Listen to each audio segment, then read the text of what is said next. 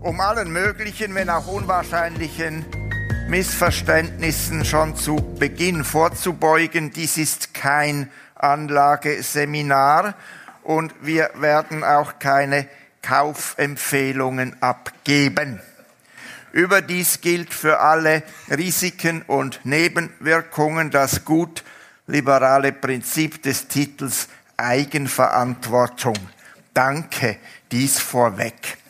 Meine sehr verehrten Damen und Herren, sehr herzlich willkommen einmal mehr zu NZZ Podium. Heute Abend einmal mehr mit einem äußerst spannenden und allerdings auch höchst kontroversen Thema. Es lautet bekanntlich kurz und bündig die Zukunft des Geldes.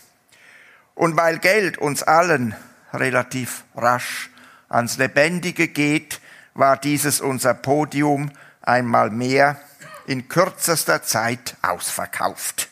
Das freut uns außerordentlich. Auch wenn sich der materielle Ertrag dieses Runs für uns in Grenzen hält.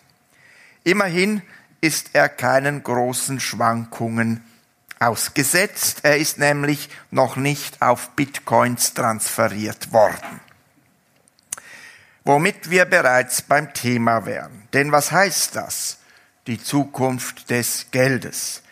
Womit müssen wir in den nächsten fünf oder zehn Jahren rechnen? Was dürfen wir hoffen? Was müssten wir fürchten?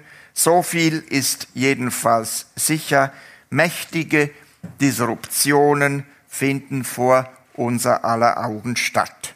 Spätestens nach der großen Finanz- und Verschuldungskrise von 2007 und 2008 ist vieles, ja auch Grundsätzliches im Fluss.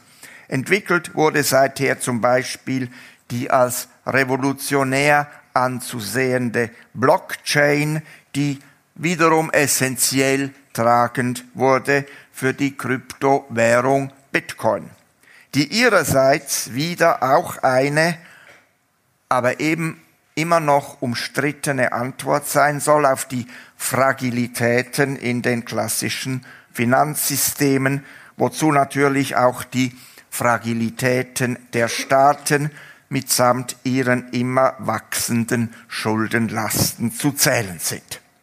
Und inzwischen ist noch die sogenannte Stablecoin-Währung Libra im Anzug.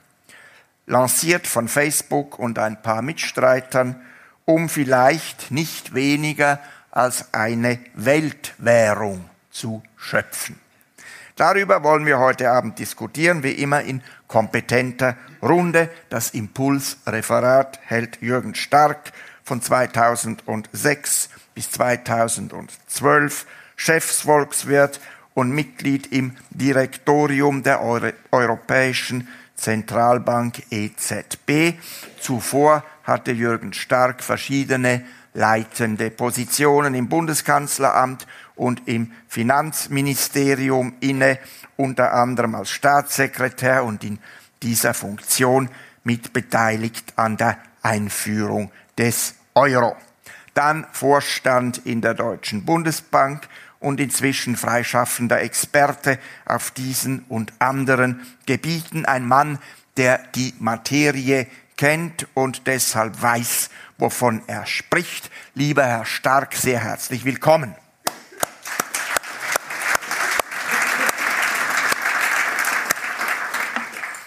Guido Bühler wird in unserer Ankündigung als visionärer Kopf beschrieben, was er denn gleich noch beweisen kann, respektive wird. Umfangreiche Erfahrungen in den Bereichen Banking, Risk Asset und Wealth Management sowie Berater und Risikoanalytiker, inzwischen CEO der Seba Crypto AG, die daran ist, einer der weltweit ersten lizenzierten und beaufsichtigten Kryptobanken zu sein. Herr Bühler weiß deshalb, womit er handelt. In meinem Manuskript steht hier noch das kleine Wort hoffentlich, was ich aber hiermit ausgelassen habe. Lieber Herr Bühler, herzlich willkommen.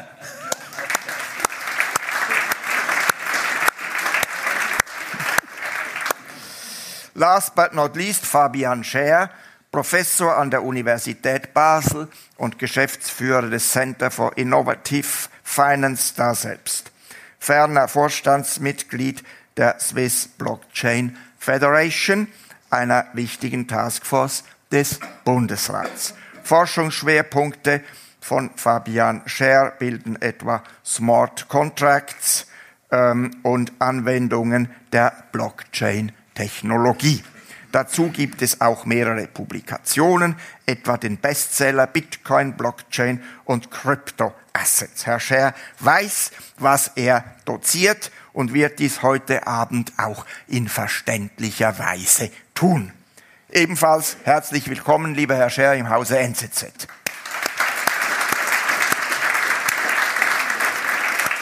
Meine Damen und Herren, das Format ist unverrückbar und spekulationsunanfällig gesetzt. Nach dem Impulsreferat von Jürgen Stark diskutieren wir hier auf dem Podium bis circa 20 Uhr. Danach haben Sie wie immer Gelegenheit, ein paar Fragen zu stellen. Ich muss allerdings angesichts der Faszination des Themas jetzt schon um kurze und möglichst präzise Fragen bitten, gegen Referate ein andermal. Auch wird die Diskussionszeit nicht nach oben unbeschränkt verlaufen können. Ich danke für Ihr Verständnis. NZZ Podium wird von der Bank Julius Bär und der Mobiliar partnerschaftlich unterstützt, also eine ebenso funktionierende wie erfolgreiche Blockchain sui generis, wofür wir wie immer herzlich danken. Und nun bitte ich Herrn Stark auf die Bühne. Vielen Dank.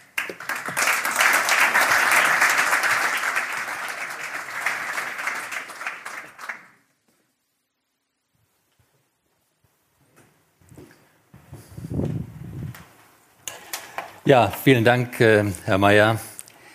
Ich bedanke mich bei der NZZ für die Einladung, wieder nach Zürich kommen zu dürfen und über ein Thema zu sprechen, was uns alle angeht. Äh, aber ich versuche, wie schon Herr Mayer hat darauf hingewiesen, ein komplexes Thema, nicht nur komplex, sondern auch kompliziert.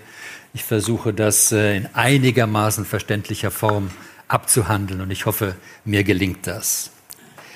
Meine Damen und Herren, die globale Finanzkrise 2007, 2008, gefolgt von der Verschuldungskrise in, im Euroraum, waren ein game-changing Moment game-changing Moment äh, für unser Geldsystem, für unser Finanzsystem, für das Bankensystem insgesamt. Das Vertrauen in dieses System wurde erschüttert. Und in diesem Kontext hat es äh, in Verbindung mit den technischen Innovationen, die damals schon erkennbar waren, die aber mehr Schub bekommen haben, ähm, haben technische Innovationen eine Grundsatzdebatte über unser Geld- und Finanzsystem ausgelöst. Mit dem Erscheinen oder der Förderung von Fintech, aber auch mit dem Erscheinen von Krypto-Vermögenswerten, also virtuellen ähm, Geld und virtuellen Währungen, die ich aber so nicht bezeichnen möchte. Und ich komme darauf noch zurück. Ist das Geld? Ist denn das Währungen? Äh, deshalb werde ich meistens den Begriff ähm, Vermögenswerte äh, verwenden. Ähm, Sie wissen, Vermögenswerte gehen rauf und gehen runter. Und das ist etwas, was wir auch bei diesen virtuellen privaten Geld oder in Währungen sehen. Die Entwicklung von Bitcoin und anderen Krypto-Vermögenswerten wurde zwar über viele Jahre mit Interesse beobachtet. Die dahinterstehende Technologie wurde bewundert. Und die Volatilität der Wertentwicklung wurde kritisch kommentiert. Aber erst die Ankündigung von Facebook, Facebook global mit Libra eine private Währung als globale Stablecoin-Netzwerk zu schaffen, wurde zu einem Weckruf für die Politik. Jedenfalls äh, ist die Betriebsamkeit äh, der Politiker, der Regulierer, der Aufseher, aber auch der Zentralbanken äh, sehr augenfällig äh, seit, einigen, seit einiger Zeit, insbesondere seit äh, dem Sommer letzten Jahres, als Facebook diese Absicht äh, verkündete. Eine globale private Währung wirft erhebliche politische, rechtliche und regulatorische Fragen auf. Es ergeben sich erhöhte Risiken für die Finanzstabilität und auch neue Herausforderungen eventuell für die Geldpolitik. Eine globale private virtuelle Währung soll in Wettbewerb zu staatlichem Geld treten. Das kann natürlich nicht unkommentiert und ähm, ohne politische Reaktion bleiben. Das wird auch als Angriff auf das staatliche Banknotenmonopol äh, gesehen. Und so wie der französische Finanzminister Le Maire es ausgedrückt hat, damit ist das ein Angriff auf die nationale Souveränität. Nun, ähm, Frankreich hat keine nationale Souveränität mehr, was die Währung angeht. Das ist mittlerweile etwas, hat sich etwas verändert. Aber man sieht, dass wie bei den Politikern das alles noch so verankert ist, ähm, äh, dass die nationale Souveränität hier noch eine Rolle spielt. Jedenfalls ist unser Geldsystem, ich komme darauf noch zurück, wie wir es nennen, Fiat-Geldsystem, unser Geldsystem ist in Bewegung geraten. Und dieses System ist an sich schon von seiner Grundlage, von seiner Struktur her sehr fragil. Aber im Vergleich zu früheren Geldsystemen, wenn ich einen historischen Vergleich anstelle, äh, hat es immerhin einen nominalen Anker und wird auch institutionell gestützt. Wenn wir nun über Geld sprechen und über die Zukunft des Geldes, was ist eigentlich Geld? Darüber geben die Meinungen auseinander. Jeder versteht äh, darunter etwas anderes. Äh, zumindest verstehen nicht alle dasselbe darunter. Der britische Ökonom John Hicks hat, es, hat mal gesagt, Money is what money does. Geld ist das, was Geld tut. Aber was tut Geld? Worüber reden wir? Mein Kollege Ottmar Issing hat es dann so formuliert, Geld ist alles, was, was Geldfunktionen ausübt. Und das ist im Grunde genommen der heutige Konsens. Ähm, ähm, Geldfunktionen, die klar definiert sind. Geld ist nur dann Geld oder das, was wir unter Geld verstehen, wenn es drei Funktionen hat, nämlich als Aufbewahrungsmittel, als Zahlungsmittel und als Recheneinheit. Nun hat sich Geld über die Jahrhunderte immer wieder verändert. Ähm, einer langen Geschichte technologischen Fortschritts, äh, politischer Eingriffe und den jeweiligen gesellschaftlichen Präferenzen folgend. Früher handelte es sich bei Geld in der Regel um Warengeld, das heißt um Münzen oder Wertgegenstände aus unterschiedlichen Materialien mit einem bestimmten Marktwert. Sie waren aber auch Gegenstand staatlicher Manipulation oder Gegenstand von Betrug. Und es gab Phasen, in denen schlechtes Papiergeld das gute Münzgeld verdrängte. Kurz gefasst, über den Handel mit Münzen führte der Weg zum Papierstandard oder wie beim Euro zum Baumwollgeld. Der Euroschein besteht nicht aus Papier, sondern aus Baumwolle. Und letztlich zu elektronischem Geld. Das ist die bisherige Entwicklung. Und moderne Volkswirtschaften basieren auf Fiat-Geld. Es wird per Dekret erklärt, dass ein Stück Papier, sage ich jetzt einmal, gesetzliches Zahlungsmittel ist und überall zu akzeptieren ist und überall verwendet werden kann und es wird von der Zentralbank herausgegeben. Gemeinsam ist all diesen Geldformen, dass der nominale Wert des Materials, also das Papier oder auch die Münze, das Material, das als Geld dient, ohne Beziehung zum intrinsischen Wert steht. Heute verfügen wir über mehrere Geldarten. Das Papiergeld habe ich schon angesprochen. Des Weiteren haben wir elektronisches Zentralbankgeld, das die Geschäftsbanken in Form von Guthaben bei den Zentralbanken halten und drittens haben wir Buchgeld, das die Banken auf den Konten ihrer Kunden schaffen und das als Forderung gegen die Bank in Bargeld eingelöst werden kann. Es ist eine Forderung gegenüber der Bank. Also, wenn Sie ein Kunde sind und wollen das, ein, wollen das was Sie auf Ihrem Girokonto haben, einlösen, dann muss äh, entsprechende Liquidität vorhanden sein. Also letztlich nur Bares ist Rares, nur Rares ist Bares, also nur das Bargeld im Grunde genommen ist das Geld. Geld, meine Damen und Herren, ist nicht mehr und nicht weniger als eine soziale äh, Konvention. Wir akzeptieren im Austausch für Waren und Dienstleistungen Banknoten und Münzen als Wertmarken, gleichgültig woraus sie bestehen und vertrauen darauf, dass auch andere dieses akzeptieren. Geld ist also Vertrauen und Vertrauen in das, was gilt oder was wert. Und da kommen die Worte Geld und Währung, äh, leiten sich davon ab. Etwas, was wirklich gilt, was akzeptiert wird oder was wert, was dauerhaften Wert hat äh, und nicht nur eine vorübergehende Erscheinung ist. Und es ist Vertrauen in den nominalen Anker eines langfristig stabilen Preisniveaus und damit auch in die Glaubwürdigkeit und die Entschlossenheit des, ähm, äh, der Währungshüter als institutionellen Anker. Und Geld ist auch ein Versprechen. Und am besten lässt sich das noch auf den Pound-Sterling-Noten nachlesen, wenn Sie dort sehen, das heißt es, I promise to pay the bearer of demand, on demand the sum of so und so viel Pounds. Also ein Versprechen, letztendlich I promise to pay gegen, gegen, diesem, gegen diese, diese Währung. In den Vereinigten Staaten ist man da etwas vorsichtiger. Wenn Sie auf die Rückseite der Dollarnoten schauen, dann heißt es In God we trust. Technische Innovationen, Erwartungen äh, nach effizienteren Zahlungsverkehrssystemen und schnellere Abwicklungen sowie veränderte gesellschaftliche Präferenzen im Zahlungsverhalten wirken nun auf unser Geldsystem ein. Angesichts der Grenzen der Geldpolitik der Zentralbanken beim Erreichen der Null, nominalen Nulllinie greift die Diskussion über die Beschränkung des Bargeldumlaufs oder sogar die Abschaffung des Bargelds um sich. Und wir scheinen damit in einem Prozess zu sein, in dem vorherrschende, das vorherrschende Verständnis von Geld herausgefordert wird und privates, virtuelles Geld neben staatliches Geld tritt. Ändert sich also das Geldkonzept? Von Bitcoin über Stablecoins äh, und Libra? Sind das die neuen Schritte zu einem, dem, der, der technischen Weiterentwicklung folgend, sind das neue Schritte äh, in eine neue Form von Geld?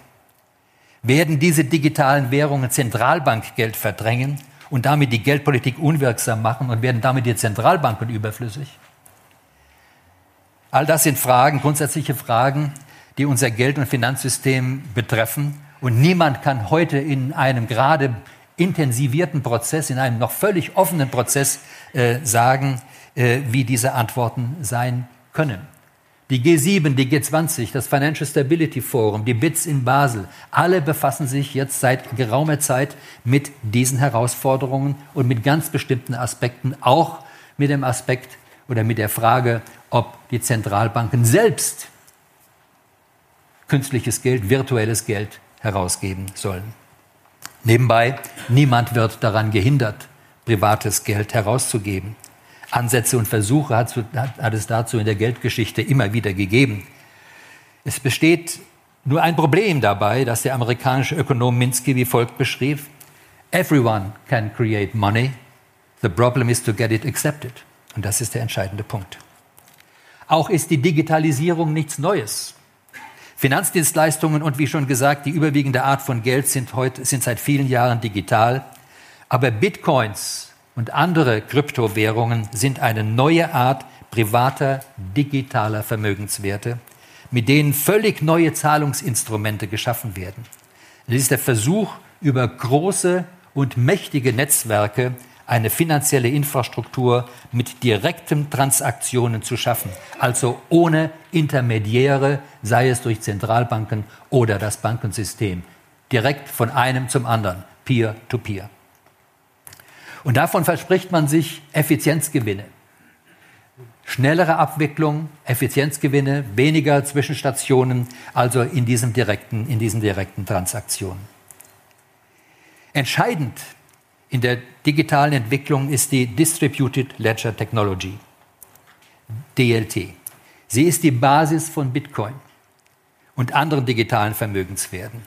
Und diese Technologie vermeidet in der Abwicklung von Transaktionen Intermediäre wie Zentralbanken und Finanzinstitute und erlaubt nun diese Zahlungen peer-to-peer. -peer. Virtuelles Geld kann also Effizienzgewinne bringen, obwohl Zweifel nach wie vor bestehen, ob die Effizienzgewinne wirklich so groß sind oder ob überhaupt Effizienzgewinne gegenüber traditionellen Technologien bestehen. Für die Nutzer hat virtuelles Geld nicht nur Vorteile, wie zum Beispiel mehr Effizienz, äh, raschere Abwicklung und ähnliches, ähm, sondern es hat auch Nachteile. Die Kapazitäten sind fixiert. Die Transaktionskosten sind äh, nicht vorhersehbar.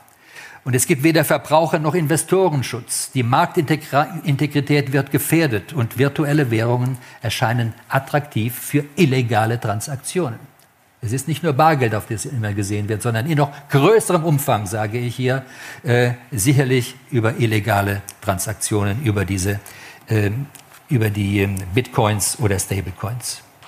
Stablecoins sollen die extreme Volatilität der ersten Generation äh, virtuellen Geldes, Geldes überwinden und durch die Bindung an einen Vermögenswert oder an einen Korb von Vermögenswerten. Aber wie steht es nun mit den Geldfunktionen? Um virtuelles Geld als solches einzustufen, also als etwas, was gilt und etwas, was wert, sind die drei Kernfunktionen zu erfüllen. Und das ist nur dann gegeben, wenn der Vermögenswert allgemeine Akzeptanz erfährt, weil Vertrauen in den dauerhaften Wert besteht. Die Befürworter dieser Kryptovermögenswerte argumentieren, dass eine Kryptowährung vertrauenswürdiger sei als zentralisiertes gesetzliches Zahlungsmittel, das unser Fiat-Geld. Das Angebot ist fixiert, da sei, dabei, daher sei es immun gegen die, die Versuchung der Münzverschlechterung, also des Debasement, der Abwertung. Aber das fixierte Angebot hat zunächst spekulative Entwicklungen gefördert und die Ausbreitung von Kryptowährungen ermutigt. Wir erleben einen Wildwuchs solcher Währungen in der Zwischenzeit, ähm, sodass das Gesamtangebot aller Formen virtuellen Geldes äh, sehr stark ausgearbeitet, äh, ausgebreitet wurde. Kryptovermögenswerte geben vor, Geld zu sein, sie sind es nicht. Sie erfüllen nicht die Grundfunktionen von Geld. Sie sind weder Recheneinheit noch allgemeines Zahlungsmittel noch stabiles Wertaufbewahrungsinstrument. Sie erfüllen nicht die Voraussetzungen für Vertrauen und Glaubwürdigkeit, um eine allgemein akzeptierte und nachhaltige Form von Geld zu, zu sein. Sie haben keinen eigenständigen Wert. Es fehlt ein entscheidender Anker und sie sind Spekulationsobjekt und sie unterliegen betrügerischen Manipulationen. Das der Stoff für die Diskussion, äh, die dann folgt. Es liegt auch äh, an den unzureichenden und unzureichenden und äh, unklaren Governance-Strukturen und an der fehlenden Transparenz, die virtuelles Geld zu einem äh, schlechten Zahlungsmittel äh, und zu unbrauchbarem Aufbewahrungsinstrument äh, machen. Der entscheidende Punkt ist Vertrauen. Was glauben wir? Kann man, das, kann man Vertrauen in solche Währungen nicht? Es gibt dazu eine gerade gestern veröffentlichte Befragung eines äh, Thinktanks der in 13 Ländern Befragungen durchgeführt hat, äh, ob denn Vertrauen in eine digitale private Währung bestünde. Und die Antwort, ähm, Antworten äh, variieren natürlich, aber eine weit überwiegende Mehrzahl der Betroffenen sagt, nein, das Vertrauen fehlt. Man hat allenfalls Vertrauen in ein digitales Geld, das von den Zentralbanken geschaffen wurde. Nun nutzen natürlich diese äh, Kryptowährungen, sie nutzen dieselbe finanzielle Infrastruktur, die auch dem gesamten Finanzsystem dient. Und sie können auf diese Art und Weise eine Gefahr für die Finanzstabilität äh, werden, nämlich je stärker, je schneller sie wachsen und je enger die Verbindung mit dem traditionellen äh, Finanzsystem äh, ist. Sie können daher nicht unreguliert bleiben, sondern sie müssen denselben hohen Standards entsprechen, wie sie für den Geldtransfer und die Anbieter von Zahlungsdiensten äh, so, die unterworfen sind. Kryptoassets unter allgemein gültige Standards äh, zu bringen und zu regulieren, kann Innovation zum Nutzen aller fördern. Aber es kann hier keinen regulierungsfreien Raum geben. Ich bin nicht der Befürworter strikter Regulierungen, aber in einem solchen Fall, glaube ich, ist es äh, ein, eindeutig.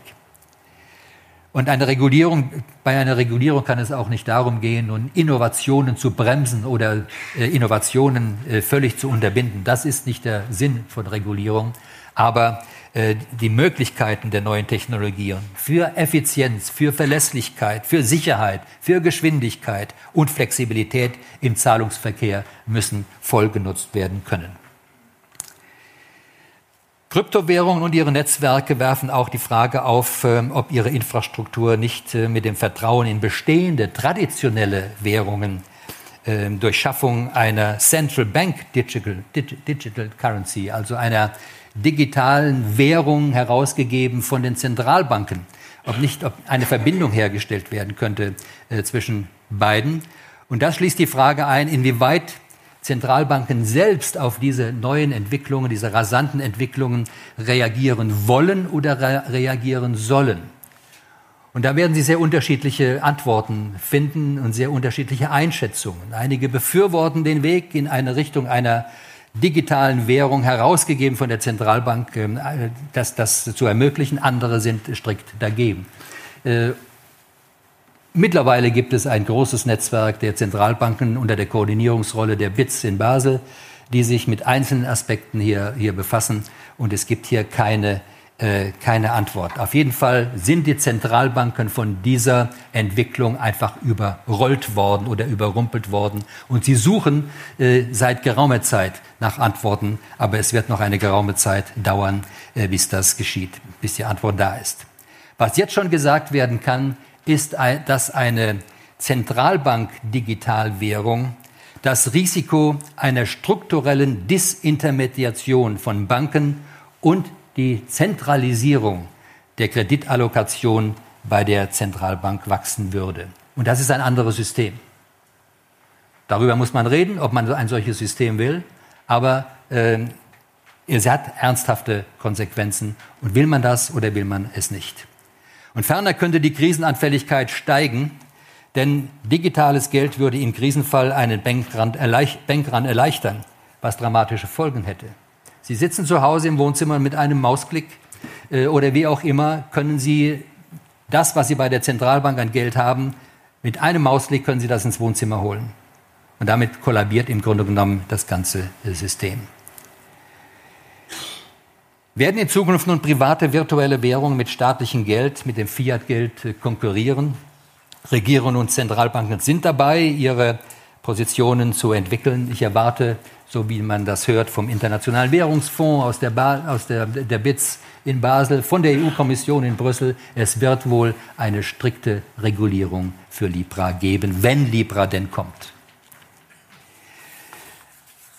Nun, der entscheidende der entscheidende Punkt, meine Damen und Herren, in dieser, in dieser Währungswettbewerbsfrage ist, so wie mein Kollege Ottmar Issing das einmal gesagt hat, der sich mit, der, mit dem Währungswettbewerb, der von äh, Friedrich August von Hayek äh, ja deklamiert wurde, dieser Ansatz schafft sehr viel Unsicherheit. Ähm, und ähm, das gilt nicht nur für den Ablauf der in einem Chaos äh, versinken würde, sondern möglicherweise gibt es einen solchen, ein solches, einen solchen Ansatz nur, wenn Chaos herrscht. Es ist also keine überzeugende äh, Alternative.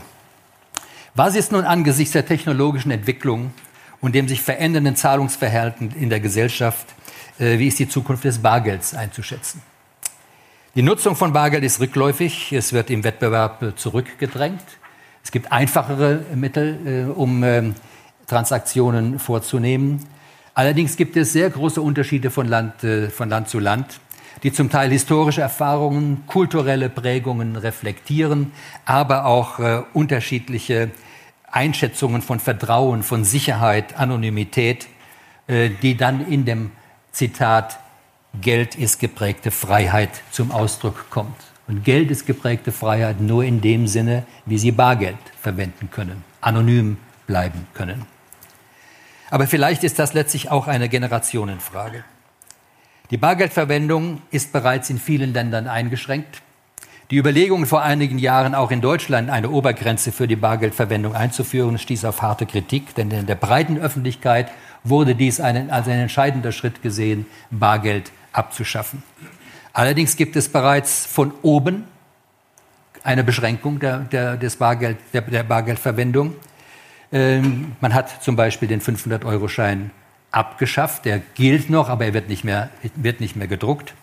Und es gibt Versuche, dann auch auf der anderen Seite, also auch unten, einiges abzukappen. Und äh, wir haben eine erneute Diskussion im Euroraum über die 1- und 2-Cent-Münzen. Ich weiß, äh, der die 1 Cent, ein, ein Rappenmünze und die 2 Rappenmünze ist in der Schweiz schon abgeschafft. Ähm, ich bin nicht dafür, dass wir in einer, in einer Welt, die äh, nur noch Rundungen haben, äh, aufrunden oder abrunden, sondern äh, jetzt haben wir diese Einteilung und man sollte dabei bleiben. Die Gründe für die Begrenzung des Bargeldverkehrs oder sogar dessen Abschaffung sind vielfältig. Vorgeschoben werden einige Punkte, zum Beispiel die Kosten- und Wirtschaftlichkeitsaspekte. Gut, im Euroraum kostet die, das Management von Bargeld im Jahr äh, etwa 60 Milliarden Euro. Das ist schon etwas. Ähm, und diese Last äh, haben Banken und der Handel zu tragen. Hier könnte man sich andere Modelle äh, vorstellen. Es geht auch darum, dass äh, illegale Transaktionen verringert werden sollen, aber die haben sie, wenn nicht in noch stärkerem Maße, über, die, ähm, ähm, äh, über die neuen virtuellen Währungen. Mehr Spielraum für die Geldpolitik, ja, das ist ein entscheidender Punkt. Wenn man bereits bei den Nullzinsen ist äh, und ein Horten von Bargeld vermeiden muss, dann muss man die Bargeldverwendung begrenzen äh, oder das Bargeld abschaffen. Äh, dann kann nicht mehr gehortet werden und die Wirksamkeit zusätzlicher geldpolitischer Maßnahmen wird größer. Bargeld ist ein schnelles, ein einfaches und man hört es wieder peer-to-peer, -peer, also ein direktes Zahlungsmittel. Bargeld wird es auch in Zukunft geben, davon bin ich überzeugt, auch noch in fünf oder zehn Jahren, allerdings von Land zu Land äh, unterschiedlich. Eine Abschaffung würde zumindest in einigen Ländern zu einer allgemeinen Verunsicherung und zu einer Vertrauenskrise in die Politik und in die Währung führen. Und es gäbe sicherlich Manipulations- oder sogar Währungsreformbefürchtungen. Das würde die Diskussion bestimmen. Es sollte doch jedem Einzelnen überlassen bleiben, welchen Zahlungsweg er oder sie nutzen möchte. Hier muss Wahlfreiheit bestehen. Meine Damen und Herren, Geld als äh, eine soziale Konvention beharrt oder basiert auf Vertrauen. Die Historie zeigt, dass weder Regierungen noch Private in der Lage waren, dieses Vertrauen in das von ihnen ausgegebene Geld zu verstetigen. Erst in der jüngeren Vergangenheit ist es äh, von politischem Einfluss unabhängigen Zentralbanken gelungen, dieses Vertrauen wieder zu gewinnen. Voraussetzung ist ein enges Zentralbankmandat. Voraussetzung ist die Unabhängigkeit, sei es personell, administrativ, operational.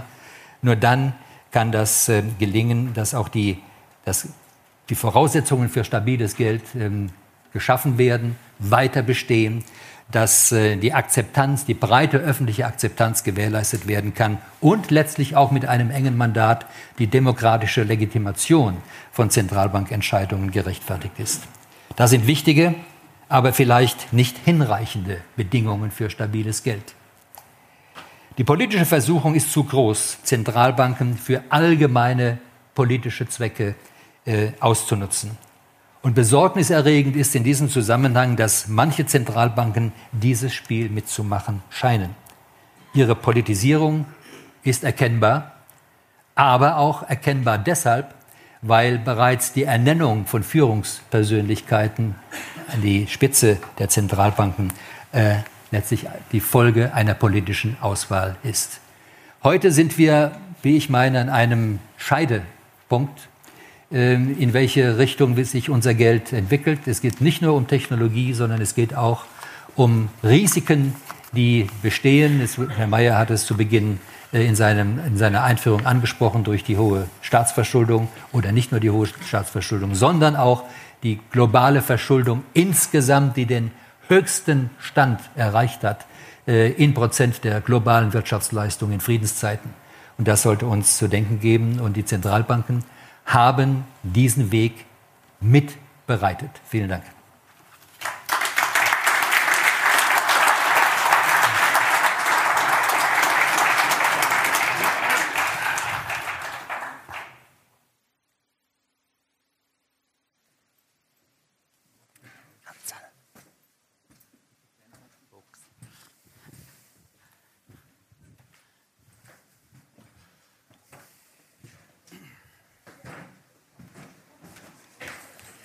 Ja, vielen Dank, Herr Stark, für dieses ganz hervorragende Referat. Sie haben viele Themen angeschnitten. Sie haben nicht nur die Themen angeschnitten, sondern auch die damit verbundenen Probleme und Herausforderungen und sind in meiner Einschätzung äh, zum Thema Kryptowährungen einen mittleren Weg gegangen. Hier haben wir zwei Herren, die das vielleicht noch ein bisschen anders sehen. Und ich möchte Ihnen natürlich die Gelegenheit geben, äh, in äh, gebotener Kürze, aber doch äh, mit den entsprechenden Argumenten äh, die äh, Beobachtungen und Thesen von Herrn Stark aus Ihrer Sicht ganz kurz zu kommentieren. Wir fangen vielleicht gleich mal mit Herrn Bühler an. Vielen Dank, herzlichen Dank für die Möglichkeit, äh, diesem komplexen Thema sich zu äußern. Ähm, Herr Stark hat natürlich viele Dimensionen angesprochen. Ähm, es geht einmal primär um Geld, wenn man sieht, äh, welche Zeiten in der Menschheit die blühendsten und die stabilsten waren, war es immer, wenn es stabiles Geld hatte. Und stabiles Geld war immer basiert auf Gold. Das waren drei Zyklen. Die letzte Zyklus war Belle Epoque, das endete 1914. Und äh, Vertrauen hat etwas mit Disziplin zu tun. Und äh, Herr Stark hat gut ausgeführt, in God we trust, da steht es auf dem US-Dollar. Aber bei Bitcoin steht vires in numeris. Den Glauben an die, an die Zahlen, die Wahrheit in der Mathematik. Und das bedeutet, ich möchte da nicht zu lange ähm, ausformulieren, äh, aber das heißt ja grundsätzlich, dass ähm, die, die Attribute, die hartes Geld ausmacht, Gold repräsentiert hat. Und Bitcoin in diesem Protokoll, das eigentlich schon seit elf Jahren super funktioniert, sind diese Attribute sogar noch stärker und es bietet eine Alternative. Also ich möchte nicht quasi propagieren, wir haben Bitcoin und dann haben wir Fiat-Gelder, sondern es ist im Prinzip ein privates Geld. Und Sie haben auch immer von Kryptowährungen gesprochen. Ich meine, es sind etwa zweieinhalbtausend. Die wenigsten sind Währungen, oder? Und man sagt auch bei uns äh, im, im, im, im, äh, in der äh, Blockchain-Community Shitcoins und da gibt's und die besten sind dann die Altcoins und dann obendrauf gibt's dann noch diese, die wirklich Währung sind. Aber was Währung Alternative präsentieren könnte, wäre Bitcoin. Und noch als letztes, Herr Mayer, ich repräsentiere eine Bank. Also wir sind nicht mehr SEBA Krypto AG, sondern ich bin sehr stolz, dass wir mit, dem, mit unserem Team im August 2019 äh, notabene 18 Monate nach der Idee eine Vollbanklizenz bekommen haben und äh, operativ sind seit dem November. Hat sich am Namen was Grundsätzliches geändert? Ja, es ja. heißt jetzt SEBA Bank. Okay, gut. Und, also. äh, und, das ist, und, und einfach später, ich möchte dann auch noch sprechen, warum, ja. Ja. weil es geht auch um Blockchain, es geht nicht um Krypto per se. Sehr gut. Also von Krypto zu Bank, das ist in kurzer Zeit ein großer Fortschritt und natürlich auch ein Beitrag zur Vertrauensbildung, genau. wenn ich sie jetzt mal positiv interpretiere, Herr Scher. Ja, von meiner Seite her vielen herzlichen Dank für die Einladung. Es war ein ausgezeichnetes Referat von Herrn Stark. Nichtsdestotrotz haben mich zwei Punkte etwas überrascht und ich habe nachher noch zwei Kommentare äh, zum Referat, zwei weitere. Die beiden Punkte, die mich überrascht haben, war, dass sehr stark so äh, einen starken Wert darauf gelegt haben, dass Bitcoin, dass Crypto-Assets anscheinend keinen Fundamentalwert haben, was selbstverständlich korrekt ist. Wie Sie aber selbst auch während Ihrem Referat ausgeführt haben, ist das in der monetären Theorie nichts Außergewöhnliches, ist das bei den Fiat-Währungen genau gleich. Punkt zwei, was mich etwas schockiert hat, ist, Sie haben gesagt, wenn man den Leuten erlaubt, per Mausklick ihr Geld abzuheben, dann haben wir einen totalen Kollaps. Wenn das wirklich so wäre, da macht mir das System große Sorgen. Weil im Endeffekt, was Sie damit sagen, ist, man muss die Leute daran hindern, Zugang zu ihrem Geld zu haben, ansonsten haben wir ein Problem. Die beiden Punkte, die ich ansprechen möchte, ist, Sie haben gesagt, die Blockchain versucht, Effizienzgewinne anzusteuern. Das ist bei Bitcoin nicht der Vorteil, der hervorgehoben, hervorgehoben werden sollte. Ich meine, wenn Sie ein wirklich effizientes System haben möchten, dann brauchen Sie einen Monopolisten, dann brauchen Sie eine zentralisierte Datenbank, wo irgendjemand die Wahrheit darlegt. Das ist deutlich effizienter in vielen Fällen.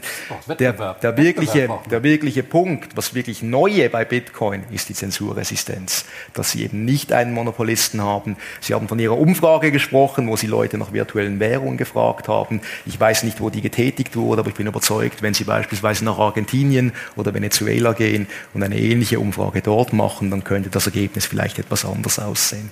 Ja, wollen wir Punkt. Das? Nur ganz kurz, ich habe noch einen zweiten Punkt. Ich mache keine 20 Minuten, aber zwei habe ich. Ähm, die Punkt illegale Transaktionen. Ich kann Ihnen vergewissern, das hört man oft in der Presse und das ist ein Riesenthema, gerade im Kontext von Bitcoin.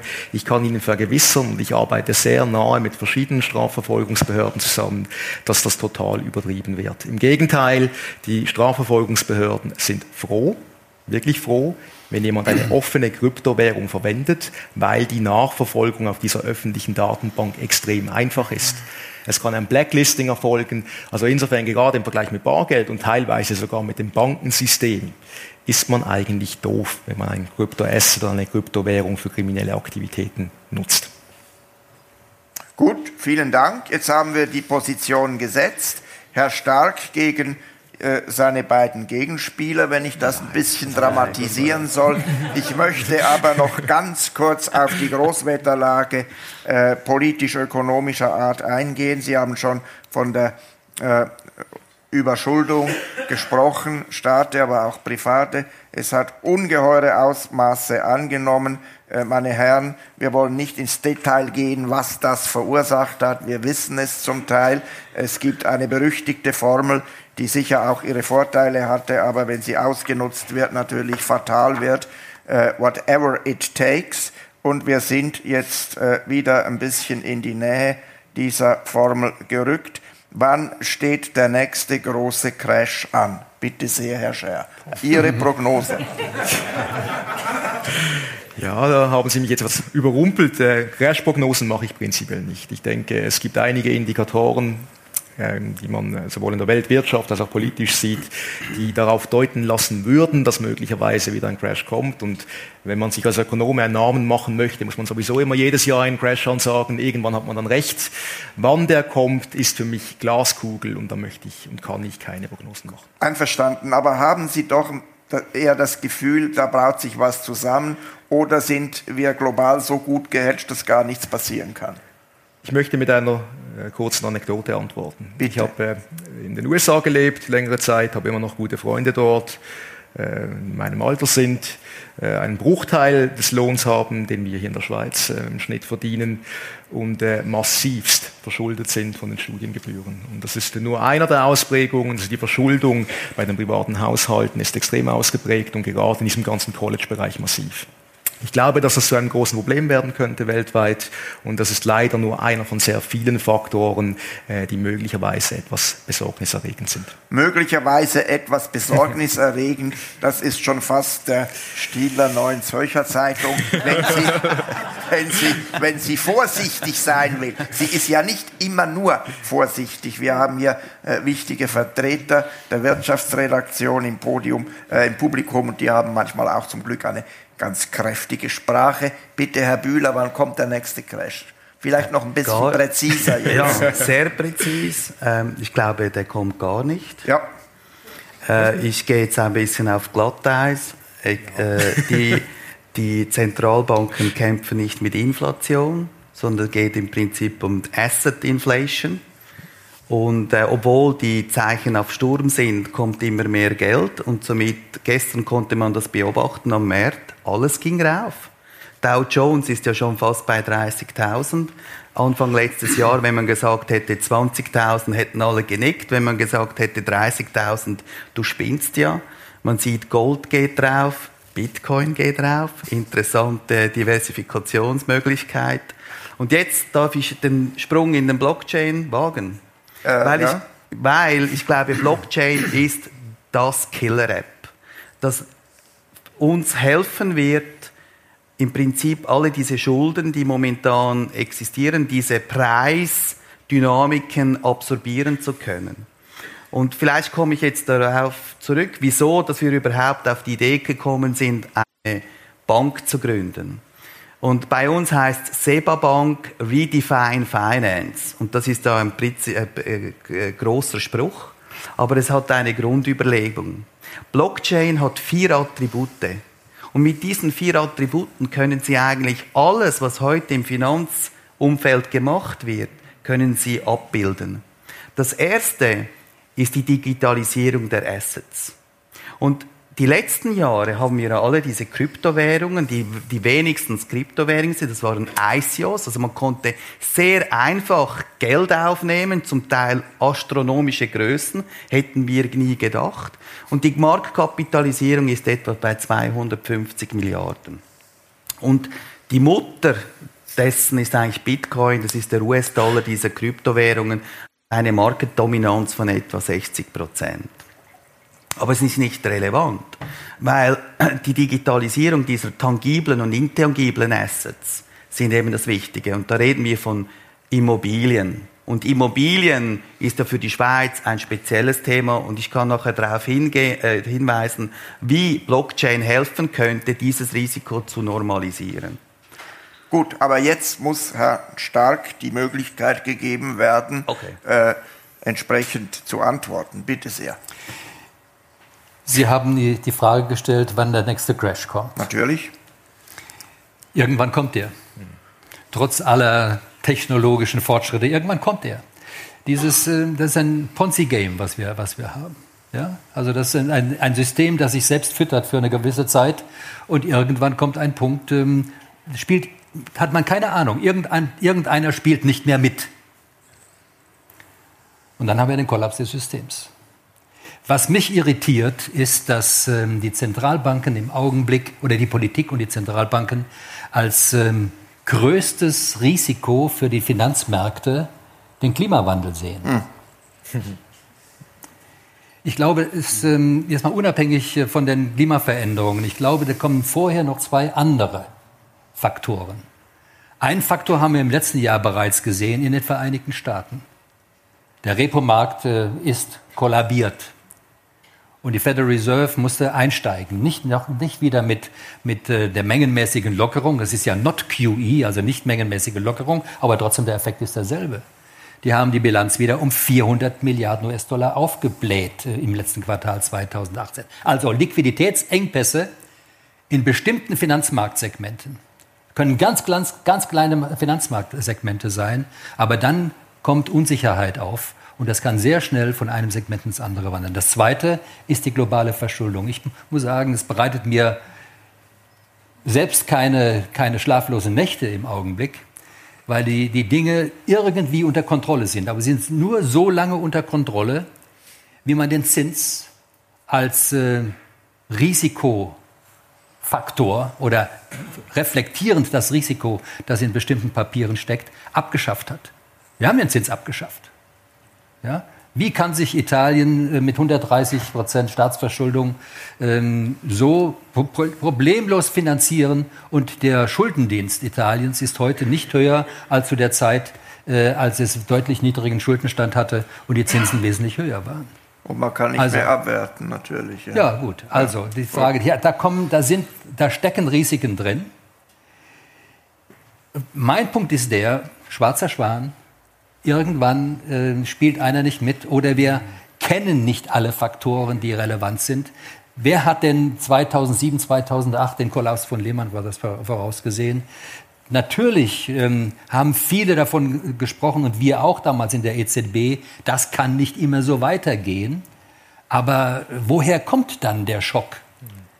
Und die Vermutung, die wir intern hatten, war eine ganz andere. Und niemand hatte, auch die Federal Reserve, hatte das ähm, Subprime Mortgage Market Segment auf dem Radarschirm.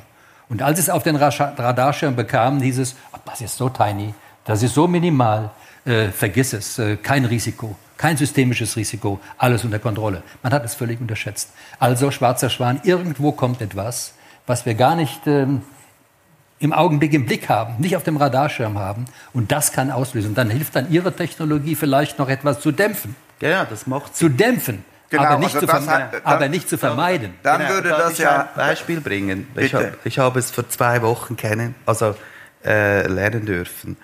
Lehman Brothers. Das waren ja mit den Credit Derivative Swaps.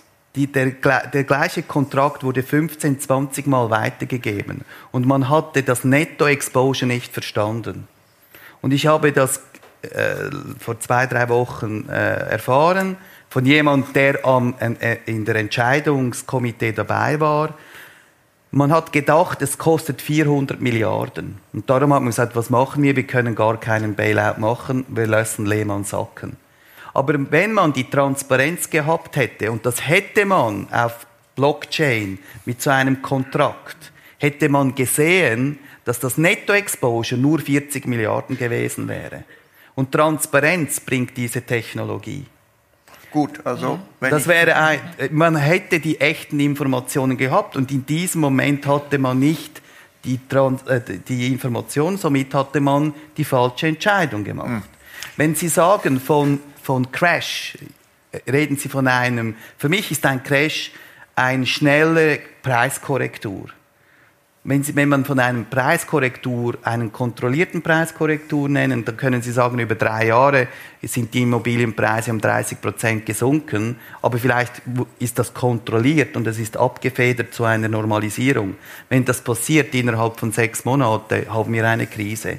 Oder drei Wochen. Es geht, ja. es geht ja. um abrupte Veränderungen. Genau. Abrupt, abrupte okay. Korrekturen. Ja. Und davon, davon, sind, wir nicht, äh, sind wir nicht gefeit. Vor diesen abrupten Korrekturen sind wir nicht gefeit. Aber warum, Sie haben vorhin die Aktienindizes angesprochen, warum sind wir da jetzt Anfang 2019, äh, wo, wir, wo wir sind?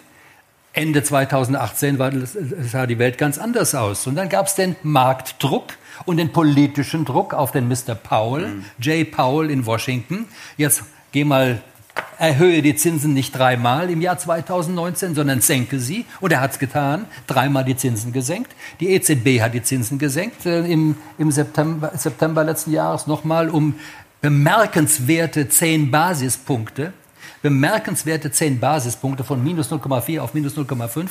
Und das hat aber trotzdem mitgeholfen, ähm, die, die Assetpreise weiter anzustoßen. Wir wären in einer ganz anderen Situation heute, hätte die FED 2019 die Zinsen äh, nicht weiter gesenkt. Eine Frage, gehen die Assetpreise rauf oder geht der Wert der Währung runter? Reden ja. Sie von Bitcoin? Nein, im Allgemeinen. Ich meine, diese Preise sind ja kotiert in Fiat-Währungen. Ja, ja, ja, das, ist ja ein, das ist ja ganz klar. Ein, Na gut, wir haben ja eine relativ, wir haben im Moment, ich rede jetzt nicht über den Schweizer Franken, äh, das ist, äh, zu gefährlich für mich. äh, äh, das ist eine sehr solide Sache, immer noch, kann ich Ihnen versichern. Wir müssen jetzt ein bisschen aufpassen, dass wir hier nicht auf dieses eine Geleise äh, gehen. Ich meine, die ja, Sie haben das Stichwort gegeben. Ja, ja, ja, ja, gut, aber gut, wir müssen jetzt ein bisschen konzentrieren. Das okay. gehört ja auch zum Stichwort. Ähm, es ist ja so, das hat sich ja auch in Amerika ein bisschen anders ausgewirkt als in Europa mit den Zentralbanken. Amerika hat äh, jetzt einen sehr guten Wirtschaftswachstum äh, und, und zwar eigentlich schon ziemlich lange. In Europa ist es nach wie vor durchzogen. Wir haben große Kontraste zwischen Nord- und den Südländern und äh, meiner Ansicht nach wird sich das auf absehbare Zeit nicht lösen lassen, wird vielleicht eher noch schwieriger. Gut, also Herr Bühler sagt, deshalb müssen wir äh, Blockchain und Bitcoin investieren. Das ist die sichere oder sicherere Sache gegenüber solchen Dingen. Und es ist ja auch tatsächlich im Gefolge der äh, Finanzkrise von 2007 und 2008 äh, entsprechend entworfen worden. Es gab einen Japaner namens, ich gucke nach, Satoshi Nakamoto, wahrscheinlich äh, ein Pseudonym für eine Gruppe von erfindungsreichen Geistern, der zusammen mit anderen eben Blockchain und dann Bitcoin aufgegleist hat. Äh, jetzt haben wir verschiedentlich über Blockchain gesprochen. Meine Damen und Herren, das ist nicht einfach. Andere sagen, es ist ganz einfach, bringen dann ein Beispiel und äh, die ersten Schritte sind immer sehr übersichtlich und dann wird es plötzlich kompliziert. Können Sie, Herr Scher, vielleicht uns ganz kurz und ganz einfach sagen, was eigentlich Blockchain ist und was die Vorteile, aber vielleicht auch die Gefahrenzonen von Blockchain sind? Nein. Nein. Nein, ich kann es versuchen. Also es, es, ist wirklich ein hochkomplexes Thema und einfach um die Dimension aufzuzeigen, in meinen Studierenden an der Uni Basel habe ich alleine für die Grundlagen 25 Stunden Zeit und ich glaube, das würde den Rahmen hier etwas sprengen. Ja. Ähm, Einverstanden. Ganz einfach gehalten handelt es sich bei der Blockchain-Technologie um eine Technologie, die es uns erlaubt, als Gemeinschaft, dass beispielsweise alle Leute hier drin im Saal eine Datenbank zu führen und sich gegenseitig zu kontrollieren. Also dass jede Person die Möglichkeit hat, zu überprüfen, eigenständig zu überprüfen, ob die auf der Datenbank hinterlegten Einträge tatsächlich der Wahrheit entsprechen. Das ist ein Novum. Bisher war es bei Datenbanken immer so, dass wir einen Monopolisten hatten oder zumindest eine ex ante im Voraus definierte Gruppe an äh, Buchführern mit exklusiven Rechten. Und das ist bei der Blockchain-Technologie, wenn man es korrekt aufgleist, da kommen wir vielleicht nachher noch dazu, Stichwort Libra, ähm, der Fall. Halten Sie sie für sicher? Das ist eine sehr allgemeine Frage. Und Sie wissen, ja. ich bin Akademiker, ich, ich, mag so absolute Antworten nicht. Aber nochmals, wenn es korrekt... Sie sind in einem akademischen Milieu hier. Sie müssen keine Angst haben. wenn es korrekt aufgesetzt wird, wenn man in aller Konsequenz spielt, dann hat es eine sehr hohe Sicherheit. Ja. Stimmt das? Ich schließe mich an, ja. Jetzt ist es ja so, dass Blockchain bisher vor allem im Zusammenhang mit Bitcoin angewendet worden ist. Es gibt aber noch ganz andere, bisher eher theoretische äh, Anwendungsbereiche. Man kann also Peer-to-Peer-Contracts machen. Man kann zum Beispiel schauen, dass Autozubehörteile nicht mehr gefälscht werden können. Man kann äh, Versicherungen abschließen, Reiseversicherungen und so weiter. Das ist alles erst im Tun. Ähm, haben Sie das Gefühl, Herr äh, Bühler, dass die äh, Welt zunehmend auf diese Art von Technologie aufspringt und dann natürlich eine ganze Reihe von Intermediären zurücklässt? Ich glaube schon, ja. Ähm, also äh, grundsätzlich sind ja diese Sharing Economy wird ja. immer wichtiger. Also Social Capital ist wichtiger als Financial Capital. Und ich sehe das bei meinen Kindern, die sind etwa um 20. Da geht es immer um Nachhaltigkeit, um Food Waste und, und man will eigentlich nur das benutzen, de, äh, nur etwas benutzen und dann, wenn man es nicht mehr braucht, weitergeben. Und äh, einer der Vorteile der Blockchain ist auch, dass sie innerhalb von einer Millisekunde einen Austausch machen können des Eigentums und das für immer. Das ist dann definiert. Und Sie können das auch wieder, also für, äh, in einer Millisekunde für Millisekunden. Ähm, das bedeutet, äh, wenn wir den Kapitalmarkt anschauen, wir hatten Jahressätze, dann geht es bis zum Overnight, aber im, im Bitcoin-Bereich gibt es schon 8-Stunden-Sätze und das wird sich wahrscheinlich so weiter ähm, äh, aus, ausbreiten was das im Kontext von dieser Decentralized Economy, die, mhm. von dem alle propagieren, was das bedeutet, da bin ich zu wenig Akademiker. Also es wird vieles besprochen, aber ganz konkret weiß man nicht, was das bedeutet. Ähm, man redet von diesem Digital Autonomous Object. Mhm. Und äh, als gutes Beispiel sind da diese Rollers, die da draußen stehen, wo in der Stadt, wo man einfach nehmen kann. Die haben eine ganz klare Logik. Ich gehe hin, ich gebe den Code, ich brauche es und diese Maschine hat eine klare Logik, wie weit sie fahren darf, den Kreis und wenn ich es nicht mehr brauche, knall ich es weg. Es gibt auch schon eine Immobilie in Zug, die gehört sich selber und dann hat man nicht im Prinzip den Besitz, sondern das Recht. Und das Haus gehört sich selber. Da fragt man sich, ja, wie funktioniert denn das? Ja, nun, es, es ist einfach der Prozess, der normalerweise ein Hauseigentümer hat, wo er die Dividende bekommt, wer die Verwaltung hat, äh, was die Bewertung eines potenziellen Käufers wäre, ist alles in einem Smart Contract abgebildet. Und wahrscheinlich geht es mehr und mehr in diese Richtung rein. Jetzt gibt es aber auch immer Leute, die davor warnen, dass Hacker das aufbrechen könnten. Das ist ein Punkt. Ein weiterer Punkt ist, dass das Mining immer teurer wird also äh, dass die Gebühren immer höher werden. Ein dritter Punkt ist, dass das ungeheure Mengen von Energie verbraucht. Deshalb also zum Beispiel diese äh, Fabrikationen, die in China äh, angesiedelt sind, weil es dort billiger ist. Herr Stark, mich interessiert, wo Sie die größten Risiken von Blockchain sehen. Sie haben es auch schon ein bisschen angesprochen.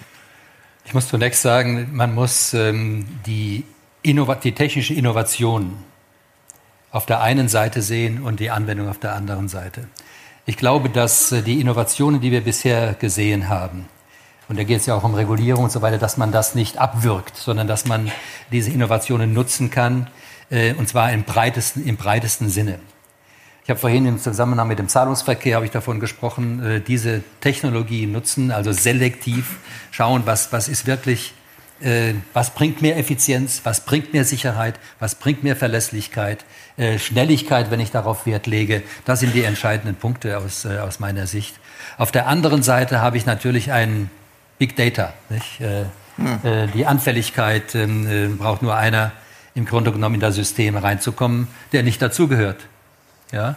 Und äh, dann, haben, dann, hat man, dann hat man ein Problem. Also wir haben jetzt verschiedentlich in, das ist jetzt gar nicht vergleichbar mit diesen riesen, mit diesen riesen Netz, Netzwerken, die, die da bestehen, aber verschiedentlich, und das hat die Öffentlichkeit in Deutschland aufge, äh, aufhorchen lassen, in mehreren Gemeindeverwaltungen, Stadtverwaltungen wurden lahmgelegt für mehrere Tage ähm, weil bestimmte Dinge nicht mehr nutzbar waren. Nicht? Das ist äh, Daten gelöscht äh, und äh, missbraucht. Das, das, sind Dinge, die die, die Öffentlichkeit äh, doch mehr und mehr ähm, berühren und äh, vorsichtig sein lassen. Ich will jetzt nicht, das ist jetzt kein Argument gegen, gegen Ihren Ansatz, sondern einfach, man muss das, äh, man muss das Risiko sehen. Wir haben, was die, das Schürfen von, von Coins angeht, ja, das Mining, das Mining ja äh, extrem energieintensiv. Ja. Ähm, die, die, Rechenprozesse, die abgewickelt werden müssen, extrem energieintensiv. Und das, die gesamten Systeme, die wir, die wir haben, ich habe eine Zahl mal rausgesucht, die Systeme, die wir haben im Augenblick mit, mit den Kryptowährungen, ähm, haben einen Jahresenergieverbrauch, ähm, der liegt deutlich über dem Verbrauch an Energie pro Jahr in der Schweiz. Äh, das ist ein unvorstellbare Volumina, unvorstellbare Mengen, die hier, äh, die hier verbraucht werden. Und das ist ein Aspekt, den man ja gerade in dieser ähm, sich ja, im Grunde genommen immer mehr intensivierenden äh, Klimadiskussion doch auch mit berücksichtigen sollte. Hat sich Greta schon gegen Blockchain geäußert? Nein, nein noch nicht. Nein, nein, Aber es könnte natürlich durchaus noch kommen. Es wird Nein, auch. Das ist dann, dann haben Sie ein Problem. Ja. Gucken Sie, nach, gucken Sie zu Siemens nach, nach München, die haben dann ein Problem. Also gut, was machen Sie dann? Ja, gute Frage. Ja. Nein, äh, äh, klar, der Energiekonsum ist, ist äh, sehr hoch, ähm, weil man es nur punktuell auf diese Kryptowährungen äh, anschaut. Und ähm, wenn man das gesamtheitlich anschauen würde und das mit der Fiat-Währung vergleichen würde, dann ist das eine ganz andere Rechnung. Bitcoin existiert ohne Zentralbanken, ohne Clearers, ohne, äh, ohne Banken. Wo ist der institutionelle Anker? Den brauchen wir nicht mehr der institutionelle Anker ist eben der, der Bitcoin selber, weil es, es ist ein der non-trusted Environment in diesem, in diesem Bereich. Und oder die Community natürlich. Die, ja, aber es ist, es ist eben die Governance. Sie haben, es gibt natürlich Kryptowährungen, da ist die Governance absolut fraglich. Aber bei Bitcoin ist das außer Frage. Aber Niemand Bitcoin, kann das manipulieren. Darf ich etwas ausholen vielleicht? Weil, äh, ich glaube, wir haben noch gar nicht besprochen, wo das eigentlich herkommt. Es wäre ja wichtig zu verstehen, weshalb der Energieverbrauch überhaupt so hoch ist. Hm. Ja. Und ich möchte da etwas Kontext geben, ganz kurz. Also im Prinzip ist Bitcoin äh, wie Opfer des eigenen Erfolges geworden. Letztendlich werden diejenigen Personen, die die Rechenleistung zur Verfügung stellen, in Bitcoin bezahlt. Das ist dieses, dieser Reward, der anfänglich bei 50 Bitcoin lag, dann alle vier Jahre halbiert wird, sind momentan noch 12,5. Und natürlich, wenn der Preis hochgeht, der Bitcoin-Preis in Schweizer Franken umgerechnet, dann geht auch die Entlohnung hoch und dementsprechend einem offenen Markt der Anreiz, mehr Energie reinzustecken. Okay, mal so weit. Jetzt, ich finde es auch, ich schließe mich da Guido äh, Bieler an, etwas unfair, den Vergleich einfach so zu machen. Denn erstens muss man sich fragen, was bekommt man dafür? Und da geht es nicht einfach nur um ein normales Zahlungssystem. Wenn man das mit zentralisierten Zahlungssystemen abgleicht und nur einen Teil der Kosten berücksichtigt, dann sieht Bitcoin wirklich alt aus. Das ist so, weil die, die Energie ist enorm. Es geht vielmehr um diese öffentliche Datenbank und die Zensurresistenz, die man anders in dieser dezentralisierten Form bis heute nicht hinbekommen hat. Was aber kommt, ist einerseits technologischer Fortschritt, den man nicht vernachlässigen darf. Ich spreche da einerseits von verschiedenen Konsensprotokollen, also alternativen Formen, wie das Buch geführt werden kann, dezentral. Ich spreche, wenn Sie das interessiert, von äh, sogenannten Second Layer Solutions. Kann man mal googeln, das Lightning-Netzwerk, wo wirklich Transaktionsvolumina deutlich über einem Visa-Netzwerk, über die Bitcoin-Blockchain abgewickelt werden können. Und zu guter Letzt möchte ich auch noch betonen, dass es natürlich extrem einfach ist, bei Bitcoin die Kosten auszurechnen. Also für die Ökonomen hier drin, Marginal Cost equals Marginal Revenue. Wenn man weiß, was ausbezahlt wird, weiß man auch, was reingesteckt wird. Wenn man aber wirklich mal konsequent bei den zentralisierten Systemen sich die Kosten vor Augen führt, Infrastruktur, Mitarbeiter. Ich habe mir da vorher vor der Präsentation noch kurz die Zahlen angeschaut. EZB aktuell etwas über 3500 Mitarbeiter. Äh, würde man meinen, dass bei der Bundesbank dann weniger geworden sind. Es sind bei der Bundesbank immer noch 10.000 Mitarbeiter. Das können Sie dann für jedes Land beliebig wiederholen. Infrastruktur, dann haben Sie die Regulatoren dazu, dann haben Sie die Audits dazu, dann haben Sie die ganze technische Infrastruktur, die benötigt wird. Ich glaube, wenn man das konsequent zu Ende rechnet, sind zentralisierte Systeme vielleicht gar nicht so viel viel weniger energieintensiv. Ja, aber das ist ja auch ein Sozialbeitrag an die Gesellschaft, nicht? Das ist Arbeitsbeschaffung und Na, so weiter. Ja, das kann man so sehen. Also das war ja damals, war damals auch so mit, den, mit, mit, den, mit den britischen Lokführern und ihnen fünf Gehilfen. Ähm, meine Damen und Herren, ich habe jetzt einfach mal eine Zwischenfrage. Haben Sie jetzt schon alles verstanden, was wir hier diskutiert haben? Gut, ich sage, das war äh, rhetorisch, aber man fragt sich natürlich schon, wer hat schon Blockchain-Erfahrungen gesammelt? Vielleicht nicht nur eben auf dem Gebiet des Bitcoin-Investments, sondern auch auf anderen Gebieten, wird dann auch vielleicht mal interessant für die Übermittlung von Gesundheitsdaten, die dadurch viel verschlüsselter mhm. wären als äh, bisher, wie sie überall äh, unter Umständen rumgereicht werden können. Aber der, der, Hauptpunkt ist doch das, wenn wir etwas gesamtbevölkerungsmäßig nicht wirklich verstehen, wie können wir dann Vertrauen fassen, gerade in Bezug auf etwas, was uns so auf den Leib rückt, nämlich das Geld. Ich muss Ihnen widersprechen, Herr Mayer. Bitte, gern. Ich würde behaupten, das ist eine Hypothese meinerseits, dass äh, der Großteil der Allgemeinheit das Geldsystem nicht mal ansatzweise versteht. Genauso wenig, wie ich verstehe, wie mein Auto funktioniert, genauso wenig, wie ich im Detail verstehe, ähm, ja, Sie, Sie fallen mir jetzt keine guten Beispiele mehr ein, aber Sie getten, Sie verstehen den Punkt. Und Im Endeffekt, wir nutzen so viele verschiedene Dinge auf dieser Welt, wo wir nicht wirklich eine Ahnung haben, was sich dahinter abspielt. Und ob das jetzt gut ist oder nicht, das möchte ich gar nicht bewerten, aber ich glaube nicht, dass das ein Hindernis äh, für die Mass Adoption wäre. Ja, aber wer kompensiert dann die Katastrophen, die durch solche Systeme entstehen könnten? Ist es dann doch der Staat, der dafür aufkommen muss? Es ja? ist der Steuerzahler. Eben. Ja. ja. Der Staat. Also, ja. Man sagt das, man schiebt das immer ab, das ist der Staat. Ja. Es ist der Steuerzahler. Jeder einzelne private Haushalt. Das, das ist die Wahrheit. Da landet das immer. Da landen alle Risiken am Ende. Aber technologieunabhängig, also einfach allgemein jetzt. Das ist nicht, dass man jetzt auf die Blockchain... Nein, nein, nein, nein, nein, das ist richtig. Also, Herr Mayer, Sie implizieren ja schon Kosten, die da reinfallen. Absolut. Also ich meine, wenn man Bitcoin anschaut, also den ganzen Kryptomarkt habe ich ja erwähnt, 250 Milliarden, ist ja gar nichts. Also wenn äh, Bitcoin, und das ist ja schon passiert, von 20.000 äh, nach 3.500 Dollar runterging, hat es keine Wirtschaftskrise gegeben. Es gab auch noch viel zu wenig. Es gibt auch noch viel zu wenig. Aber ja. ich möchte, wir reden immer über Bitcoin. Die, die, die Chancen von Blockchain sind immens groß. Ja, ja, und, weiß, und China hat gesagt, Blockchain ist eine strategische äh, Capacity. Und sie haben dann auch annonciert, nach Libra übrigens, das ist interessant, dass es einen digitalen Remimbi gibt. Vor drei Wochen wurde uns auch annonciert in St. Moritz, ich weiß nicht mehr, wer der war, ein, äh, ein Offizieller der Amerikaner, es gibt auch einen digitalen Dollar. Oder? Also der Fakt ist da und es geht in die richtige Richtung. Ich denke mit der Technologie allgemein, ich meine, Geld ist eine Maßeinheit. Das ist wie Zeit wie der Meter, wie das Kilo. Und die Negativzinsen bedeuten nichts anderes, dass jeder Tag ein, zwei Sekunden von uns weggenommen wird in einer subtilen Art. Die merken sie nicht. Nicht sehr subtil eigentlich. Und, und das, und, ja, und es braucht Alternativen und es gibt verschiedene Alternativen, wie da man auch direkter investieren kann. Heute gibt es Investitionsmöglichkeiten nur für gewisse Leute. Morgen kann jeder mitmachen, wenn er das Wissen hat.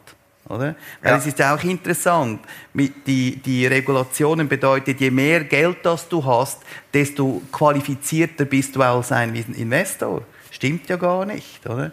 Und wenn man das wegnimmt und sagt, man bildet Leute aus, was Fabian Scher sagt, dass jeder weiß, was die Opportunitäten und die Chancen sind, kann jeder mitmachen, wenn er denkt. Wie, wie er glaubt, es gibt ihm die richtigen Risiken. Und das Letzte, was ich auch noch sagen will, die Zahlungssysteme.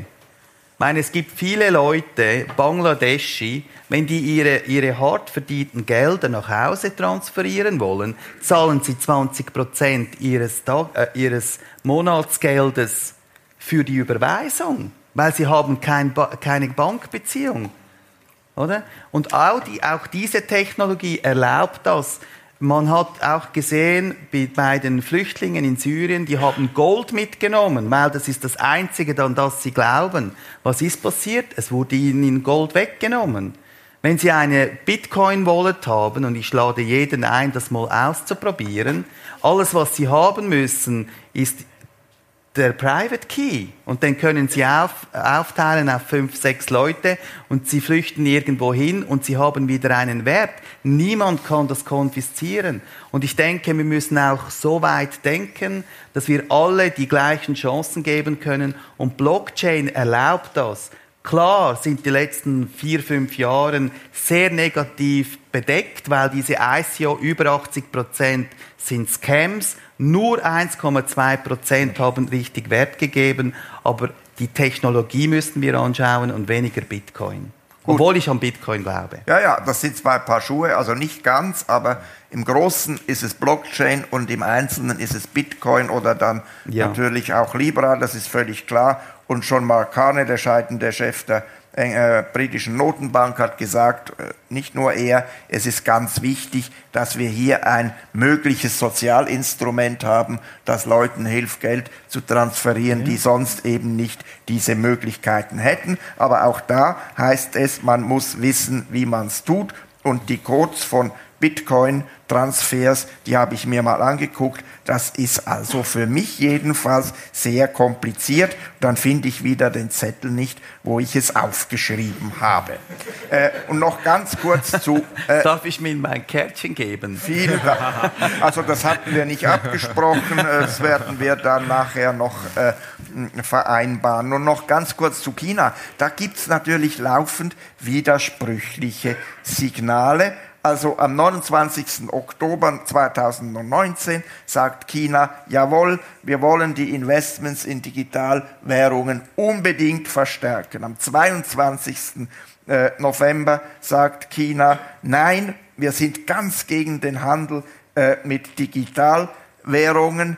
Am 1. Januar 2020 kommt China und sagt, so, das Mining ist jetzt auch erlaubt und wir machen da Fortschritte. Und Sie haben natürlich eh schon eine Politik für den elektronischen Yuan. Wie kann man, äh, Herr Stark, äh, Sie sind weit gereist, äh, wie kann man diese, diese Schwankungen, dieses Hin und Her der chinesischen Regierung, natürlich auch der chinesischen Zentralbank erklären? Das hat doch auch ganz stark politische, dissimulierende Gründe.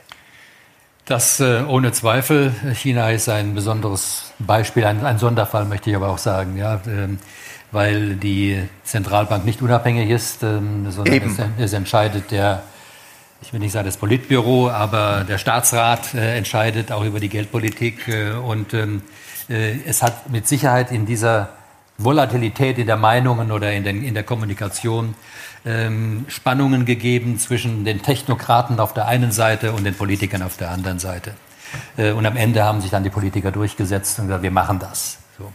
Ähm, wann ist so etwas sinnvoll? Ähm, Sie haben vorhin angesprochen Venezuela und Argentinien, dass dort die Öffentlichkeit äh, bestimmt ähm, positiver äh, eingestimmt ist gegenüber äh, virtuellen privaten Währungen.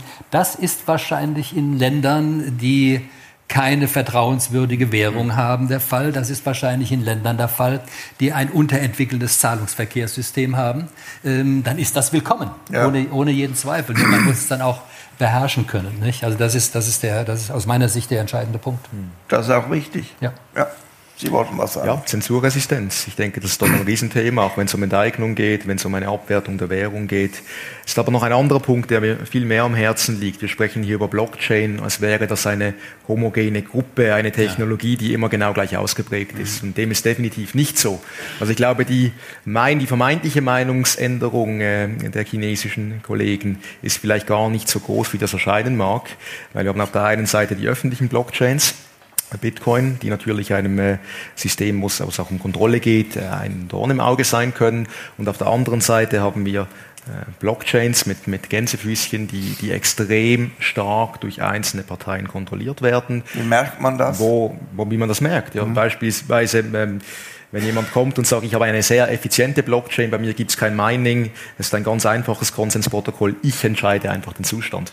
Und von diesen Blockchains gibt es ganz viele. Das heißt, eine kleine Gruppe an Organisationen oder auch an Individuen entscheidet, was der nächste Zustand wäre. Mhm. Und dann empfällt natürlich der komplette Vorteil der Blockchain. Wenn Sie dann eine kleine Gruppe haben, die entscheiden kann, die auch wieder äh, Zensur betreiben kann, dann brauchen Sie keine Blockchain, dann sind Sie sehr, sehr nahe bei einer zentralisierten Datenbank. Also ich möchte ein wenig davor warnen, dass der Glaube aufkommt, dass nur weil irgendwo Blockchain draufsteht, dass es deswegen dezentralisiert ist. Dem ist nicht so. Mhm. Und äh, die einzigen beiden Natürlich gibt es mehr, aber großen, in einem großen Maße öffentlichen Blockchains, die es momentan gibt, äh, sind Bitcoin und Ethereum. Was, sind, ja. was ist schwieriger als Lernen? Umlernen. Und darum hat man diese kontroverse Meinungen. Ich meine, das Schöne bei uns bei Seba war, ich kann mich noch erinnern, am ersten Meeting, da waren sechs Leute drum, da sagt ein Junger, und wir werden unsere eigene Währung herausgeben und werden Zentralbanker sein. Und wir alten Säcke auf dieser Seite haben die Augenbrauen hochgenommen und gesagt, was erzählt der für Käse? Aber der Punkt ist, das Schöne ist mit den Jungen, wie wir zusammenarbeiten, auf Englisch sagt man, they don't think outside of the box, because they have no box. Und wir haben, wir sind vollen Boxen und sagt, das geht doch nicht und so kann man das nicht und überhaupt. Und dann plötzlich merkt man, wie diese neuen Technologie, was alles möglich ist und wie viel einfacher das es ist. Und das ist eigentlich immer diese, diese großen Erfindungen, die sind immer so einfach im Design, dass man erst viel später gemerkt hat, was die, die Stärken sind diesbezüglich. Und darum braucht es sehr viel Demystifizierung. Ich selber brauchte sicher acht bis neun Monate, bis ich mal ein bisschen Mut gehabt habe, ein bisschen über das zu reden. Weil jedes Mal, wenn man etwas entdeckt und man meint, man versteht es, kommt man in die nächste Geländekammer und man versteht wieder nichts und muss zurück. Und das ist das Faszinierende. Das klingt geradezu militärisch und da hat die Schweiz, hat die Schweiz bekanntlich viel Erfahrung. Ja, ähm, Bevor wir noch auf die Libra zu sprechen kommen, wer sind eigentlich die Käufer und die Verkäufer von Bitcoins? Man sagt, es seien vor allem Leute, die jetzt horten und das eben als Spekulationsobjekt irgendwo bei sich oder beim Code äh, haben. Und damit hat natürlich das auch eben sehr viel Polemik ausgelöst, am meisten in der FAZ, die zum Beispiel schreibt, vergessen Sie Bitcoin oder gehen Sie zu den Pferdewetten und so weiter. Das hilft natürlich alles nicht sehr weiter. Also das können Sie, äh, Herr Bühler, ja vielleicht ein bisschen besser äh, beobachten, ohne uns Namen zu nennen natürlich. Aber wie, wie läuft das ab? Also wenn ich jetzt mit Bitcoin bezahlen möchte, bin ich dann eher ein, ein Ausnahmefall ähm, oder, oder hat das bereits schon sich eingespielt? Es ist, nein, es ist eine sehr heterogene Gruppe. Sehr heterogen. Sehr heterogen. Also ja. zum Beispiel, bei uns kommen Leute vorbei und Sie haben gerade Venezuela gesagt, äh, wo es nicht, also wo das Finanzsystem nicht sehr stabil ist. Wir haben Leute, die, die kommen aus also die haben ein Profil, die sind weder technologisch affin, noch kommen sie aus der Finanzindustrie, aber sie finden sogar in der Schweiz mit Negativzinsen und, und so weiter. Es gibt ja viele äh, Aspekte, dass sie eine Alternative suchen, oder? Dass sie an das Finanzsystem an sich nicht unbedingt glauben und die probieren das aus. Dann haben sie natürlich Leute, die, die äh, da nicht direkt Kontakt oder Erfahrung, aber es gibt natürlich die Miners, die wollen ihre, ihre Schürfungen auch irgendwie äh, liquidieren. Dann gibt es sehr viele Leute, äh, sehen den Anlagenotstand, oder? Die denken, ja, das, das Konzept habe ich gelesen, ich verstehe das, ich probiere das mal, ich habe 5% in Gold, ich verkaufe mal 2% und kaufe für 2% Cryptocurrencies. Makroökonomisch kann man das sehr gut äh, argumentieren. Äh, aber man kann es auch technisch argumentieren. Im Mai ist ja das Halving von Bitcoin. Das bedeutet, die Inflationsrate wird halbiert und ist tiefer als Gold Supply in einem Jahr. Das sind alles Aspekte, die man äh, mal ausprobieren kann und äh, das, die Risk-Return von einem Portfolioaspekt sehr positiv beeinflussen kann. Genau. Und dann, wenn wir vom Bitcoin weggehen, haben wir sehr viele äh, Supranationals. Ein Thema, Treasury. Sie sind in der Schweiz, Sie kaufen ein in, in Asien, vielleicht fast zehn Ländern. Sie verkaufen in die westliche Welt, vielleicht in sechs, sieben Ländern. Sie haben ein Treasury Department, die versuchen diese Cashflow-Projekten zu machen und sie geben dann das einer Bank für den Currency Overlay. Wenn man einen Global Currency Pool machen würde, dann hat man im Prinzip diese Kosten gespart. Und das Zweite, was noch viel wichtiger ist, für den KMU, der hat gar nicht diese Sophistizierung, noch das Kapital, einen Currency Overlay zu machen, hilft ihm auch. Das ist ein Beispiel, das ist ein Win-Win-Beispiel für den Use Case Blockchain. Okay, also immer noch keine Anlageberatung, aber es gibt gewisse Argumente, die, das, äh, die den Prozess auch verständlich machen. Das waren Teile des Werbefeldzugs. Ja, ja genau. ähm, also, um das abzuschließen, übrigens, es gibt ja jetzt auch SBB-Schalter. Die SBB fällt ja immer wieder auf durch originelle Produkte und ihre Qualität. Ähm, es gibt jetzt auch SBB-Schalter, wo Sie die äh, Bitcoins äh, kaufen können. Äh, oder, oder, auch anderswo natürlich, mehr sage ich jetzt nicht. Nuriel Rubini, einer der wenigen, der die Finanzkrise von 2007, 2008, ja, jetzt Moment, ich will ja nur den Satz fertig machen, vorausgesagt hat und sich natürlich als Cassandra jetzt sehr gut positioniert hat in seiner eigenen äh, Blase, sehr erfolgreichen Blase, der macht sehr viel Geld, hat also gesagt, aber mit dem wollen wir ja noch nicht abschließen, der Bitcoin sei die größte Blase der Menschheitsgeschichte und die Mutter aller Betrügereien. Also wir wissen, wo äh, Rubini politisch steht. Das überrascht auch nicht, das wollten Sie wahrscheinlich nein, sagen. Nein, was ich sagen wollte, ist, wenn Sie jedes Jahr eine Krise voraussagen, haben Sie irgendwann recht. Und ja, ja, genau, gut, aber ich meinte jetzt nicht das, sondern wie, ja. de, wie gemein er den äh, Bitcoin irgendwie äh, angepackt hat. Wobei ich muss auch sagen, Herr Stark, dass äh, mit der Unabhängigkeit der Zentralbanken,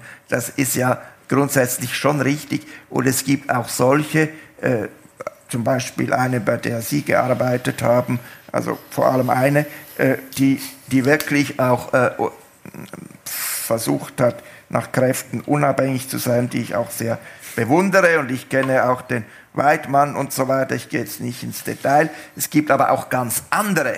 Nicht? Also da wird einfach Geld am Laufmeter gedruckt, die Presse läuft heiß äh, und Sie alle kennen die möglichen Folgen davon. Und für das ist natürlich äh, die Blockchain mit Bitcoin schon ein mögliches Gegengift. Noch ganz kurz zur Libra. Zuckermann und Facebook haben äh, eine Großaktion gestartet, nicht nur äh, Facebook selbst, sondern auch dabei ist Vodafone. Nicht mehr, sind ausgedreht. Vodafone ja, jetzt ja, auch. Ja, PayPal schon früher. Ja, korrekt. Vodafone auch. Ja gut, wer ist noch dabei? Ja, ich habe es nicht präsent, muss ich ganz ehrlich sagen. Aber es, sind, äh, es waren anfänglich, ja, mit den Zahlen sind wir, glaube ich, 28 und äh, war dann die großen, 21 die großen, und jetzt, ja? wenn ich es richtig im Kopf habe, das war, glaube ich, letzte Visa, Woche. Mastercard sind, sind noch dabei. Weg, ja. okay. Weg, ja. Aber immerhin, es hat also noch eine relativ große Mantelstützung und ähm, Gut, wenn wir schon dabei sind, was halten Sie davon? Wird das die große Weltwährung? Wird das die große zu überwachende und auszuspähende Datenbank, äh, wo natürlich Facebook dann wieder alles äh, weiß über über die Kunden und ihre Gewohnheiten und überhaupt Facebook äh, geht immer mehr in die Richtung einer ungeheuren Shopping Mall. Mall. Es ist ja nicht nur einfach das Bild, das wir rumschicken. Äh, was sind eigentlich die, die Grundintentionen von Libra? Ja, also ich, ich, äh, ich persönlich habe große Angst vor Libra, muss Angst. ich ganz ehrlich sagen. Ja, es ist ein meiner Meinung nach sehr gefährliches Projekt, weil es unter dem Deckmantel der vermeintlichen Dezentralität äh, versucht, in eine extrem systemrelevante Position reinzukommen. Wenn man sich Libra wirklich mal anschaut, dann handelt es sich um ein sehr stark zentralisiertes System, mhm. das einerseits äh, versucht, eine neue Währung, ob das jetzt wirklich über den Währungskorb oder über die Anbindung an einzelne Währungen kommt, ist noch fraglich, aber eine neue Währung zu schaffen. Aber was sehr oft gar nicht äh, diskutiert wird in der Öffentlichkeit, sind zwei weitere Aspekte. Die nennen das Resources. Das haben Sie vielleicht unter dem Begriff Tokenisierung bereits gehört, dass auf der Libra Blockchain versucht werden soll, verschiedenste Assets abzubilden. Da geht es um Aktien, da geht es um Obligationen, geht es aber auch um Vielfliegermeilen, da geht es im Endeffekt um alles mit einem ökonomischen Wert. Das wäre das eine. Das zweite sind sogenannte Modules. Das ist der Libra Speak for Smart Contracts, wo dann äh, ja, teilweise systemkritische Prozesse für, für die Weltwirtschaft über diese Blockchain abgewickelt werden könnten. Und ich muss ganz ehrlich sagen, ich bin etwas schizophren. Wir haben jetzt diese Diskussion um Systemrelevanz mit den Geschäftsbanken seit ja, etwas mehr als zehn Jahren. Es wird ständig äh, argumentiert, dass man die systemrelevanten Komponenten aus den Geschäftsbanken ausgliedern soll, dass die Finanzmärkte stabiler gemacht werden sollen und gleichzeitig spielt man mit dem Gedanken, einigen wenigen sehr amerikanisch geprägten Unternehmen die Hoheit über unser Wirtschaftssystem zu geben. Und das finde ich extrem gefährlich. Und auch hier wieder der wichtige Punkt, Viele Leute haben das Gefühl, dass es dezentral sei, nur weil Blockchain draufsteht. Und davor möchte ich warnen, man muss wirklich das Kleingedruckte lesen. Das wäre ein Etikettenschwindel, äh, aber was das andere betrifft, Trump ist also nicht so begeistert, aus anderen Gründen zum Teil auch natürlich, und will das streng regulieren. Also das ist das amerikanische Gegengewicht. Herr Bühler, wie sehen Sie äh, Libra? Also Libra hat mal geholfen, das Thema zu positionieren. Äh, ich durfte dieses Jahr am WEF mal ein paar Tage dabei sein. Ich, ähm, vorher wurde das immer noch in Frage gestellt. Diesmal denken alle nach dem Use Case dran und Libra hat das positioniert. Jetzt ähm, diese Tech-Leute, die aus dem Consumer Tech äh, kommen, haben wir Bill Gates hat ja schon Ende 90er Jahre gesagt, Banking is just another piece of software. Und äh, Zuckerberg hat gedacht, er führt jetzt schnell eine Währung ein. Äh, das Finanzsystem ist sehr komplex und hat sehr großes Interesse. Und äh, ich denke, das Design ist nicht sehr clever durchgedacht. Weil Facebook an sich hat ja ein Vertrauensproblem. Mhm. Oder? Und wir haben ja anfangs gesagt, eine Währung geht um Vertrauen. Und es genau. macht schon Sinn, dass man eine eigene Währung machen könnte für ein Netzwerk. Und dann würde ich aber die Währung so positionieren, dass sie das Vertrauen hat vom Währungshüter, also den Regulator. Auch muss ja nicht ein Stablecoin sein. Und dann gibt es auch für den Konsumenten das Vertrauen, weil Zuckerberg kann ja heute jemanden quasi als Persona non grata definieren und die können nichts mehr posten. Er kann ja das, wenn es um Geld geht, hätte das noch viele größere Auswirkungen. Es gibt andere, es gibt EOS, es gibt Telegram, es gibt verschiedene andere Netzwerke, die haben hunderte von Millionen von Usern und alle diese werden ihre, oder sind schon dran, haben ihre eigene Währung, aber das ist eine, nicht mal eine Kryptowährung, das ist einfach ein Payment Token, der nichts mit der Realität hat, zu tun hat, das ist Monopoly Geld. Aber wenn man mit diesen Leuten spricht, und ich hatte das, also wir reden ja immer von diesen Digital Natives, das ist unglaublich. Die sind, wenn es nicht, also was digital passiert, ist viel wichtiger, als was in der Realität passiert. Und bei uns ist es auch schon so, wenn wir irgendwo hingehen, müssen wir ein Selfie machen, sonst waren wir nicht dort. Aber es ist ja viel weiter, dass diese digitale Währung, die hunderte Millionen von Leuten brauchen, irgendwann dann auch in die echte Welt rübergehen wollen. Und darum glaube ich, dass Libra als Grundidee eine gute Idee ist, aber das Design, wie es präsentiert worden ist, nicht gut ist. Sie haben das Schlusswort zu Libra. Ja, ähm, diejenigen, die sich im Moment damit befassen, auf der politischen Seite, auf der Seite der Regulierer mhm. und Aufseher, versuchen zunächst mal das zu verstehen, was ähm, auf den Weg gebracht werden soll. Mhm. Ist ja noch nicht sicher, ob das wirklich kommt, ob das Projekt weitergeführt wird. Aber vielleicht ist das nur eine Frage der Zeit. Äh, wahrscheinlich ist es nur eine Frage der Zeit, dass jetzt ein Dämpfer sozusagen zu verkraften ist und dann kommt man mit äh, einer modifizierten äh, Form, kommt man dann äh, erneut. Aber das Problem ist nun, diejenigen, die Libra kritisieren, haben die, den ganzen Vorlauf im Grunde genommen über die letzten zehn Jahre verschlafen. So muss man das sagen. Wir haben das verschlafen und sind nun völlig überrumpelt und deshalb auch diese, diese Hektik, die, die nun ausgebrochen ist. Äh, und jeder beschäftigt sich damit. Aber die Basis dafür, um sich damit zu beschäftigen, ist erstmal das System zu verstehen. Und da ist man noch dabei. Mhm. Jedenfalls ähm, ist ähm, Libra ein, das ist schon eine, ja, jetzt mal unabhängig von den Spezifikationen und von den, den technischen, technischen Problemen, das ist schon wirklich eine, eine Attacke auf ähm, das Geld, wie wir es verstehen bisher. Ja, und ähm, da muss man sich positionieren, wie man damit umgeht. Überall hört man nun Regulierung, Regulierung. Aber was soll denn reguliert werden? Ein Level Playing Field, ja, äh, Global Level Playing Field. Alle müssen sich an die dieselben Spielregeln halten, äh, selbes Risiko, ähnliches Risiko, ähnliche Regulierung. Aber wie will man da ran? Mhm. Das, das ist der Punkt. Da muss man ja global herangehen. Das ja. reicht ja nicht, wenn sich die EU-Kommission nun äh, äh, irgendetwas überlegt zu tun oder die EZB, sondern dann muss, müssen wir einen globalen Ansatz haben und ähm, ich weiß nicht, ob daran gearbeitet wird. Dass viele, viele befassen sich damit, ob das zusammengeführt wird und daraus eine globale Position wird. Das möchte ich zunächst mal zumindest für die absehbare Zeit bezweifeln. Es ist ganz schwierig, auch wieder mit China zum Beispiel, was ja seine... Auch die USA. Äh, ja? Eben. Vielleicht nicht also, mit Herrn Trump, aber mit ja, den USA. Jeder hat ja dann doch wieder seine eigene Agenda. Also wir kommen hier auf dem Podium zum Schluss.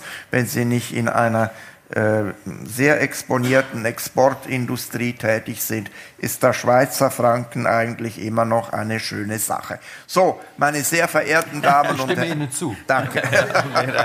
Das, das war mir sehr wichtig.